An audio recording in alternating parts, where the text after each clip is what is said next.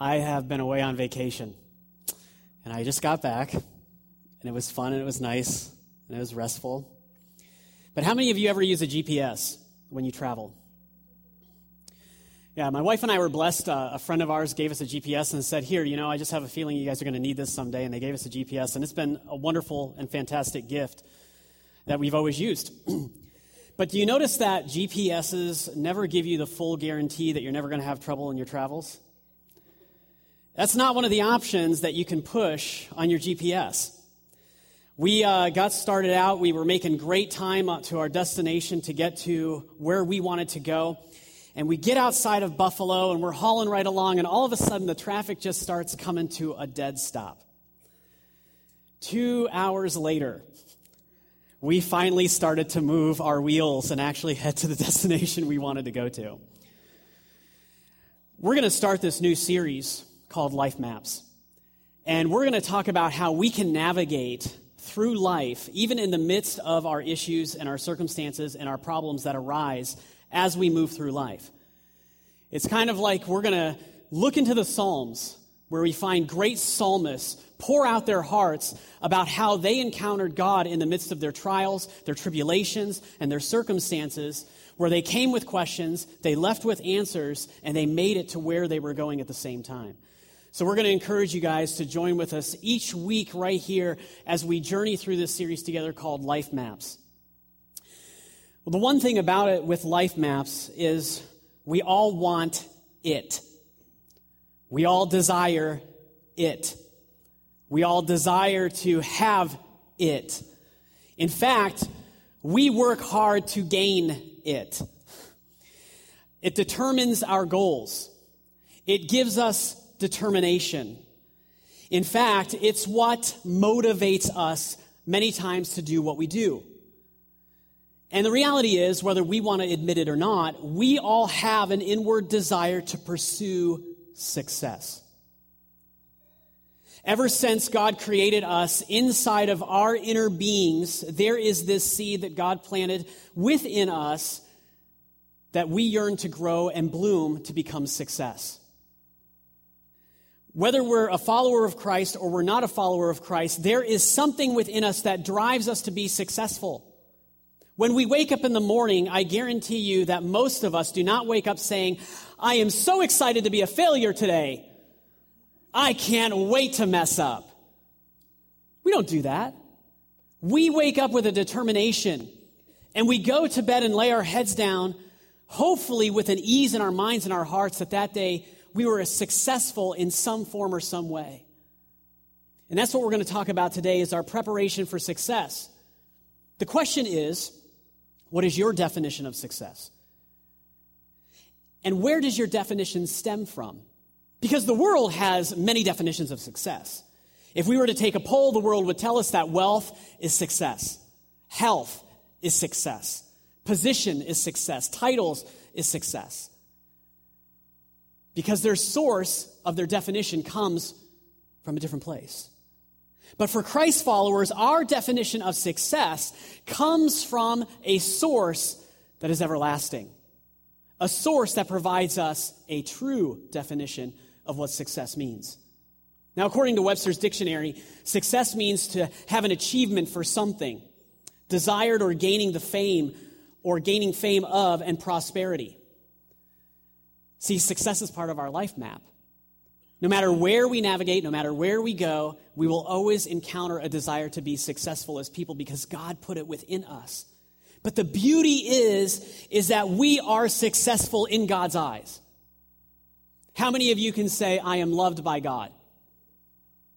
Okay, majority of us here. When you understand that you're loved by God, you're already successful. You're already successful. The fact that the creator of the universe loves us is success. Moments ago, Pastor Jack talked about how we're not worthy of God's love. We're not worthy of His grace. We're not worthy of His mercy. But yet He loves us, and that is successful. In the Psalms, the psalmist David tells us that followers of Jesus, that their confidence in God prepares us for success. Our confidence in God prepares us for His success. See, there's a difference there. The word His. God prepares us for His success, not our success or our definition. For some of us, we've been trying to be successful forever, it seems. We've never gotten to where we want to go. Maybe it's because we're looking in the wrong place. We're looking for the wrong type of success instead of looking for His success. Our confession of confidence as followers of Christ creates a deep trust in Him for both life and death. See, that's the whole beauty of our confidence in Christ and trusting in Him is that we have this confidence, we have this successful life ahead of us, that we not only have life now and we can be successful now with what God has given us, but we can be successful for eternity because of our salvation. The greatest story of success that's recorded in the scriptures that we find is Jesus Christ. Jesus Christ crucified. Jesus Christ's death. Jesus Christ's burial, then his resurrection, and then his ascension. Greatest story of success that we can find within the body of Christ. And that same story is ours. Therefore, we're already successful. But I want to talk to us this morning about how we can prepare better for success. And if we're going to do that, we need to redefine what success is. The focus of David's heart in the Psalms was on the Lord and all of his benefits. Yeah, there was tough times that David went through. And he went through a lot of stuff.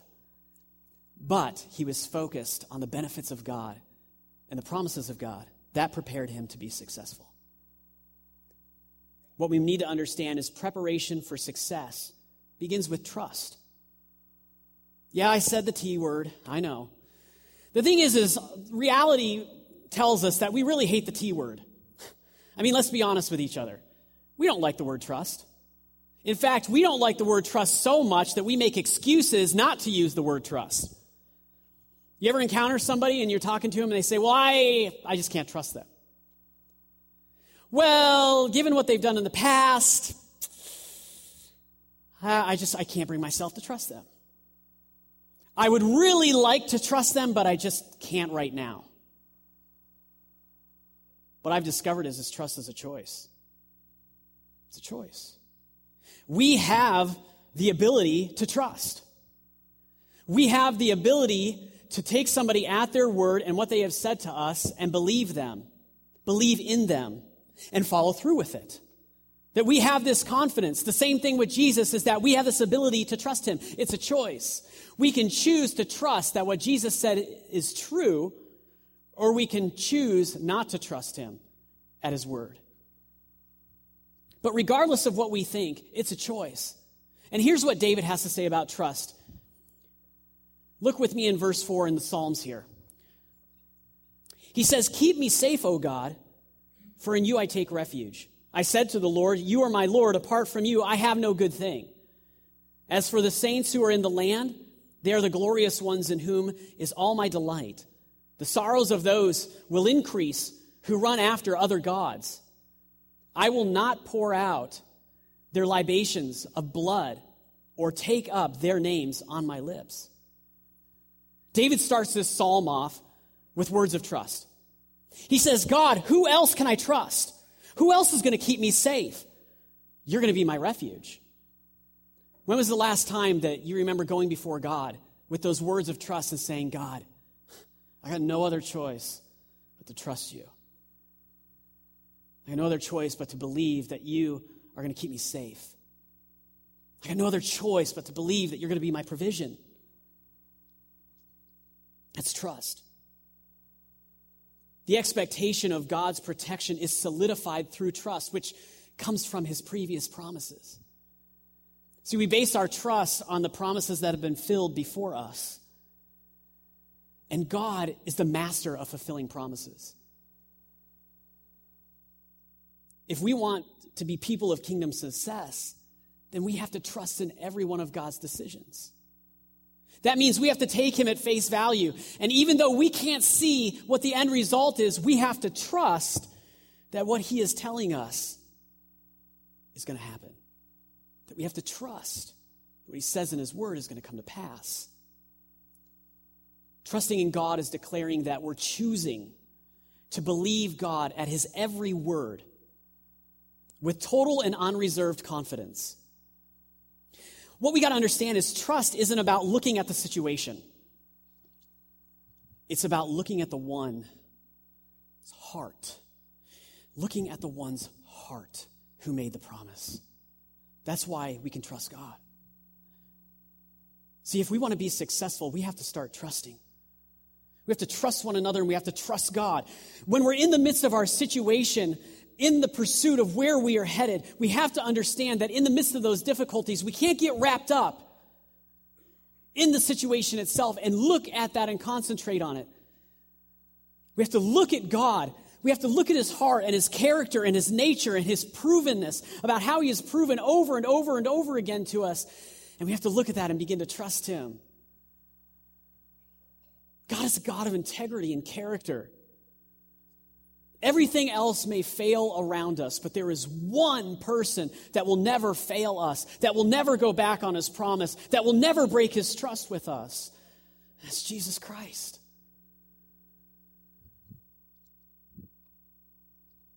Once trust has been established with God, our next step is to establish our plumb lines. How many of you know what a plumb line is? How many of you are construction workers? Do you still use a plumb line? You're like, no, I just wing it. Do not build for me. a plumb line is simply a string with a metal piece attached to the bottom. It's a metal weight that's attached to the bottom of it. And what it is, it's a little device that's used to establish a vertical line so a wall can be built straight. That's what a plumb line is. If we want to prepare for kingdom success, we have to set plumb lines in place. Some of us call them boundaries. But we have to prepare and ourselves and put those plumb lines in place in our lives. Because when situations go awry and we have no idea where we're going next or what's going on with God, those plumb lines are what keep us aligned with God. I spent a few, probably a few months ago, almost last year, I spent some time with a friend of mine down in North Carolina. And his name is Lee, and we were talking, and one thing is we were sitting there on the couch, and he said to me, Jason, he said, I'm just so tired of living as a plain old Christian. And I have determined to set boundaries in my life from this point on that I will not live that way anymore. And what he said in me really began to turn in my gut. And I realized that I didn't have plumb lines in specific areas of my life. There were specific areas of my life that was not aligned with God that needed to be aligned with God. That if He wants me to be successful, I needed to be in alignment. I need to be straight. And so, as I began to sit before God and ask Him and say, Lord, where am I out of whack? Where is my wall beginning to collapse and crumble? Where is it shifting off of alignment? Because, see, we have to have the proper foundation in order to be successful in God. If our foundation is slightly off kilter, then when the weight of God's glory and the weight of His love in the weight of his anointing, this divine ability and resource and empowerment to do what he calls us to do, lands on top of that foundation, and it's just slightly off, we will be crushed. We will fall. And so I spent time before the Lord and I began to ask him, God, what are the plumb lines that you want set in place? And he said, Return to the fear of the Lord. It's pretty intense. Return to the fear of the Lord. Live holy. Make disciples. Serve others with no agenda. So I began to set the plumb lines in my life where I was not fearing God, where I was not living holy, where I was not serving others without an agenda, where I was not making disciples. I began to align myself with the purposes of God so that I could fulfill the succession that He has before me.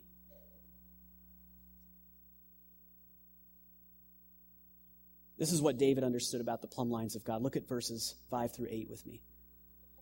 He said, Lord, you have assigned me my portion and my cup. You have made my lot secure. The boundary lines have fallen from me, for me in pleasant places. Surely I have a delightful inheritance. I will praise the Lord who counsels me. Even at night, my heart instructs me. I have set the Lord always before me. Because he is at my right hand, I will not be shaken. So Psalmist starts out recounting the goodness of God and God's loyalty to him. When was the last time that as a follower of Jesus, you just sat down in your time where you give over to God to pray with Him and read your word. When's the last time you just sat down and just began to focus on the loyalty of God? When was the last time you tested the loyalty of God? And what I mean by that is, is when was the last time that you sat down and you recalled when God wasn't loyal to you? Because I guarantee you, you're never going to come up with an example. Because he's perfect in his loyalty. So the psalmist David responds and he says, God, you have been so loyal to me. You have been so faithful to me. So therefore, I'm going to set the plumb lines that you have before me so that I can align myself with your will and be the man of success that you want me to be. So I don't have to go back to where I was before. See, it's important that we have plumb lines put in place. Because even as followers of Jesus, we can step over the line. We can cross those boundaries that God gives us, all because we're following this thing inside of us called our heart. It's okay to listen to your heart, but sometimes if we're not aligned properly, things can go bad.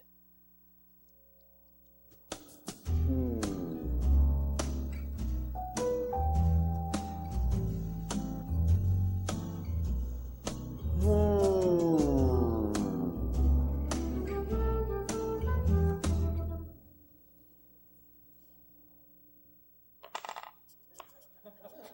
Checkmate. What? Checkmate. It's when I win and you lose. I know what checkmate is. But, but you can't move your pawn all the way across the board and knock my queen down and say checkmate. It's an illegal move.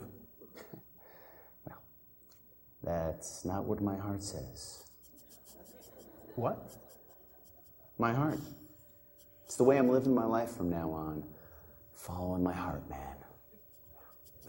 And my heart says that there's no reason that that there pawn needs to be constrained to moving one space at a time. Yeah, I freed him. But that's against the rules. Well, there's a little verse in the Bible that says it's okay to break the rules as long as it's with your heart. That's not in the Bible. Well, my heart says it is. Okay, my heart says I can block your checkmate, throw your pawn at you, and knock all your pieces down. Well, your heart didn't tell you to do that. How, how do you know? Because my heart's telling me that your heart is a liar. Do you think that civilized people can live like this in an organized society? I mean, I mean, think about what it would look like if everyone just did what they felt like.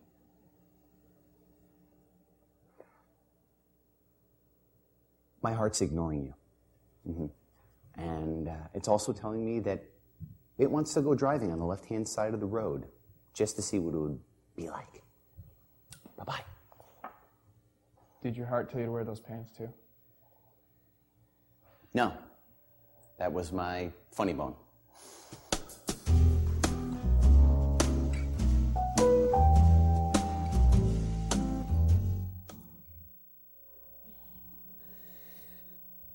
So, what's your heart telling you? Hopefully, nothing like that. But you see, that's the importance of why we need plumb lines in our lives. That if we want to be successful in the eyes of God, we have to set in the plumb lines of the Word of God. And then we have to mix it in with the direction of the Holy Spirit. And then we have to add in the counsel of the community around us, the body of Christ. And then we have to mix that in with a little bit of prayer so that when we get to that decision that needs to be made that causes us to be successful for Christ, we have the right answer and we move in the right direction. But if we don't have those plumb lines, we start making decisions and choices such as that. But it starts to hurt people, it starts to destroy others. The nature of God's benefits for us is described here as pleasant and delightful. It says that He has an inheritance for us. And we have to understand that we can cry out all we want and say, God, give me your inheritance. Give me the good things. Give me your pleasure. Give me your delight. But if we are not aligned with God for success, if we are not aligned with trust and the plumb lines of obedience, we will not reap the good things that are delightful, the pleasures and the inheritance that God has for us. We can't understand or know obedience without meditating on the words of our Creator. Someone this week, I talked with them and they said, You know, Pastor, the last time you preached, you convicted me. I realized that I wasn't reading the Word like I should be. And now I'm reading the Word every day. It's not about the conviction, but what she said is, is that she's reading the word every day. If you want to know the obedience of God, you must be in the word. You must be taking time to listen to his voice. David said, I have set my Lord always before me. That's setting God before you, making him your priority, putting yourself, those plumb lines in place where you say, I can't function today until I get before God first. Finally, if we want kingdom success, we must let God expand our faith. Oh man, two words in one sermon trust and faith. I don't know if I'm going to be able to handle this. The reality is, is we talk like we know how to live by faith. And then we claim that we live by faith. How you doing, brother? I'm doing good. My faith is increasing. While inside, you're saying, I don't have a clue what I just said, but it sounded really good. How you doing today? I'm living by faith, man. It can't get any better than this. You're a liar. because you are in the pit right now. You are lost. And you're just trying to make sense of what's going on. And so you throw the word faith out, hoping that that'll be the magic word, that God will actually move on something and give you some direction. This is how I kind of perceive our faith. It's, it's like a blindfold. And so what we do is we, as followers of Christ, we sit here. I got faith. I can't see anything, but I got faith. Hey, what are you doing? Oh, I got faith in Jesus. What are you doing about it? I'm just waiting on Jesus. Just sitting here waiting. Well, what are you going to do about your faith? Jesus is going to work it all out. It's going to be good. Do you know where you're going? No, not at the moment. But I got a pretty good idea because eventually what Jesus is going to do, he's going to take this off so I can see. Because that's faith. Wrong. Faith, Jesus doesn't take the blindfold off, he keeps us blindfolded for a reason. See, faith is blind obedience lived out. It's deep dependence on Jesus without knowing the end result. Blind obedience lived out. I have learned so much. Those who have lost their sight, whether it be an accident, whether they're born at birth, whatever it may be, people who cannot see with their physical eyes have a lot to offer us, especially spiritually. When you watch someone who cannot see because of a blindness, there is this dependency about them, but there is this confidence at the same time.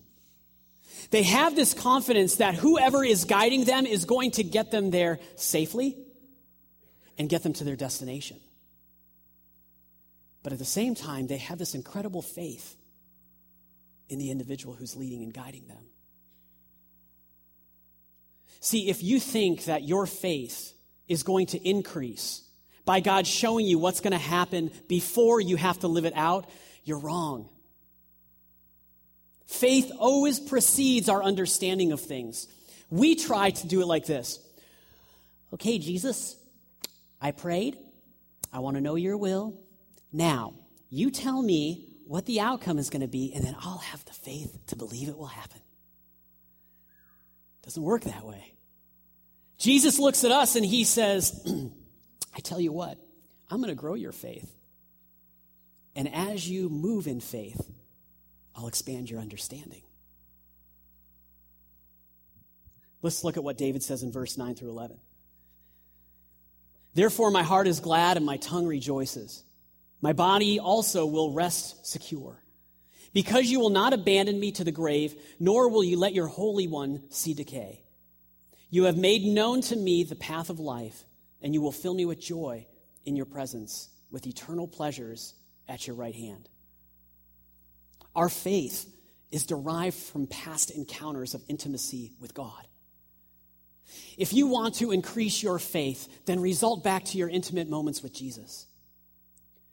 We have grown accustomed and we have fed ourselves that in order to increase our faith, we get the new thing. And when we get the new thing from God, we just have this sudden urge within us that we can now have greater faith than we've ever had before. That's not what the Word of God shows us. We have to resort back to our intimate moments. But you say, but I've never had an intimate moment with Jesus. You better start because that will increase your faith. David uses the word therefore. It's actually a statement of faith the way it's translated. It's based on his intimacy with God. The word therefore, he's saying, yeah, because of what you've done in the past, because of your loyalty, because of your faithfulness, therefore I know what's expected. I know what is to come without even seeing it. Faith, trust, and plumb lines all go together like Curly, Larry, and Moe. We have to understand that if we want to be successful for God, I'll wait before I talk because some of you are just like, we have to understand that if we want to be successful according to God's definition of success, that we cannot have plumb lines set if we're not willing to trust God. We can't have plumb lines if we're not willing to have faith. Because we have to understand this that when God calls us to be successful, first of all, we have to trust Him. We have to trust Him that He wants us to be successful. We have to trust in His Word that what His Word tells us is He wants us to be prosperous and successful. Not the prosperity gospel, that's a bunch of garbage. What I'm talking about is the real Word of God that means that we will be successful in His eyes. But we need that trust first. And then with that trust, we need to be willing to be obedient and set those plumb lines in. And once we do that, watch out. Because then God is going to put you in a position of faith.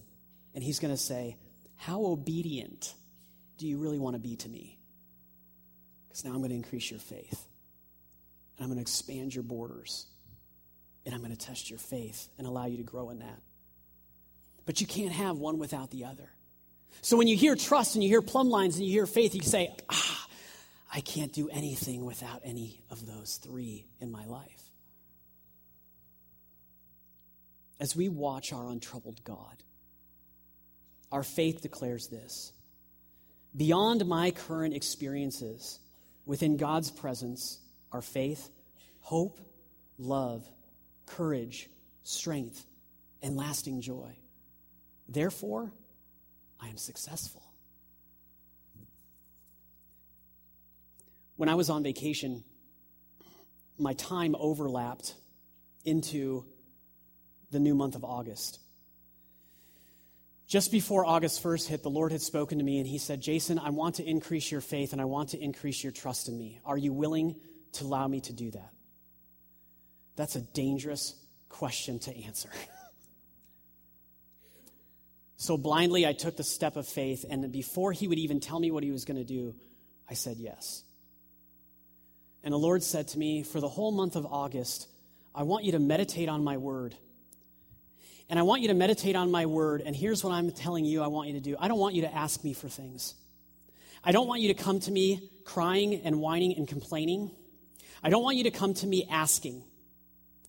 Because what I've given you in the word, I want to see how well you trust me and how much faith you're willing to grow. So when you pray, I want you to pray by praising me. I want you to pray by worshiping me. And I want you to pray by declaring what my word says instead of just asking. Are you willing to do that? So, since August 1st, I have had seven crazy days of testing, faith building, trust, and I'm beginning to see a side of God that I've never encountered before. And I tell you what, I wouldn't change it for anything, and I wouldn't trade it for anything.